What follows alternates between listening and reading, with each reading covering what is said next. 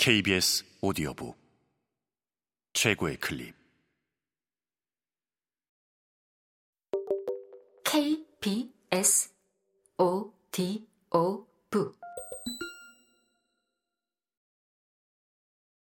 지도자 본색. 김덕수 지음. 성우 이규창 읽음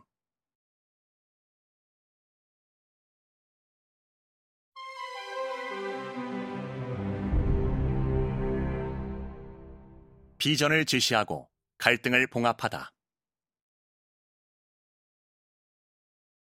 기원전 63년 카이사르는 계속된 인기에 힘입어 대신관의 자리에 올랐다. 대신관은 종신직으로 로마 종교의 최고 우두머리였고 귀족들이 선망하는 관직이었다.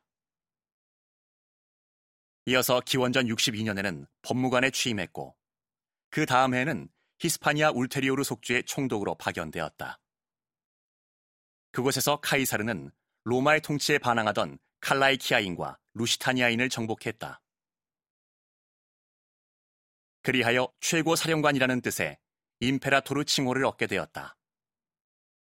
기원전 60년 돌아온 카이사르는 집정관에 출마했는데 부유한 루키우스 루케이우스와 공동 전선을 펼친 그는 귀족파가 지원한 마르쿠스 칼프루니우스 비블루스와 함께 당선되었다. 카이사르의 힘이 갈수록 커지자 원로원은 집정관이 임기를 마치고 총독으로 부임할 속주를 숲과 들만 있는 곳으로 한정하는 법을 제정했다. 그런 곳에서 총독은 목동을 보호하고 산림과 방목지의 치안을 유지하는 것 외에 할 일이 많지 않았다. 이로써 카이사르가 정치적 영향력을 행사할 여지를 원천 차단했다. 하지만 이처럼 강경한 공세는 원로원이 예상하지 못한 최악의 상황, 즉 삼두정치 탄생의 직접적인 계기가 되었다.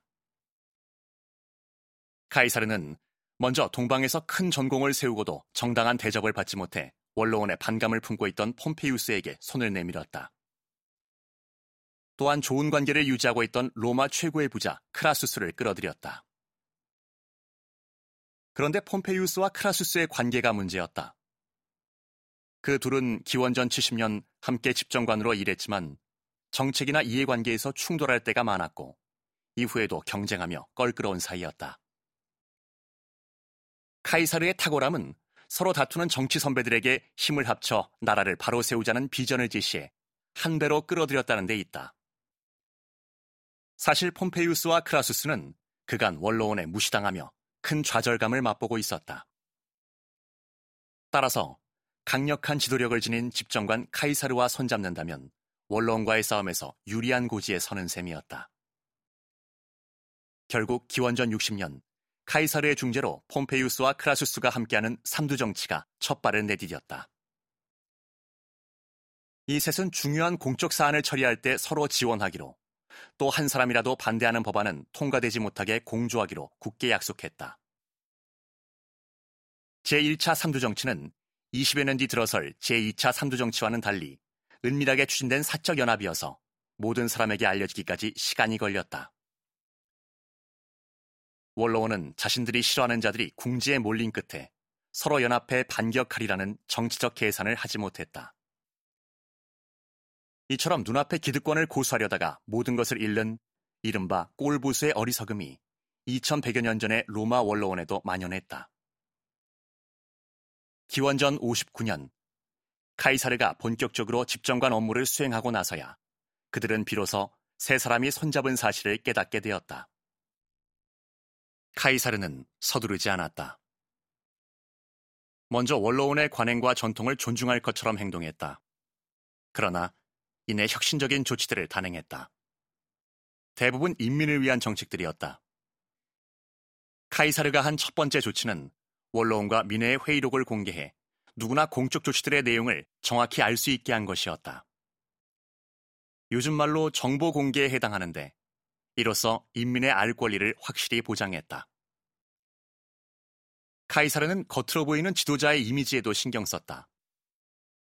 당시 집정관이 행차할 때는 파스케스를 어깨에 맨 12명의 무사가 앞서가며 길을 트고 호위하는 게 일반적이었다. 파스케스는 여러 개의 나무 뭉치에 도끼날을 묶은 것인데 무기인 동시에 결속과 힘의 상징이었다. 카이사르는 자기가 직무를 수행하지 않는 달에는 단지 한 명의 비서와 파스케스를 들지 않은 수행원만 뒤따르게 하겠다고 선언했다. 이는 과거의 관행을 되살린 것으로 최초의 이미지 정치라고 할 만하다. 이어서 폼페이우스가 갈망하던 농지 분배법을 원로원에 제안했다. 첫 번째 발언권은 크라수스에게, 두 번째 발언권은 폼페이우스에게 주어졌다. 그 둘은 당연히 찬성했다. 정적 마르쿠스 포르키우스 카토 우티켄시스는 취지는 공감하나 시기가 부적절하다며 반대를 표했는데 발언을 질질 끌며 의사 진행을 방해했다. 일종의 필리버스터를 했던 것이다. 결국 원로원에서 더는 논의가 진척되지 못하자 카이사르는 다음날 민회 법안을 상정했다. 이에 카토와 동료 집정관 비블루스 등이 반대하며 한바탕 소동을 일으켰지만 법안은 결국 민회를 통과했다. 카이사르의 대담한 행보로 기원전 59년은 카이사르와 비블루스가 아니라 율리우스와 카이사르가 집정관이었던 해로 불렸고 이에 마음이 상한 비블루스는 아예 집 밖으로 나오지 않았다. 농지 분배법에 이어 폼페이우스가 동방에서 취한 각종 조치도 민회에서 비준되었다. 기사신분 출신들의 대부였던 크라수스와 관련해서는 아시아 속주의 징수원들을 위해 세계 3분의 1을 감면하는 법안이 통과되었다. 당시 동방의 징세 업무는 기사신분 출신들이 주로 맡았는데 해당 지역의 혼란한 정세 탓에 애초 계획한 만큼 세금을 거두기 어려웠기 때문이다.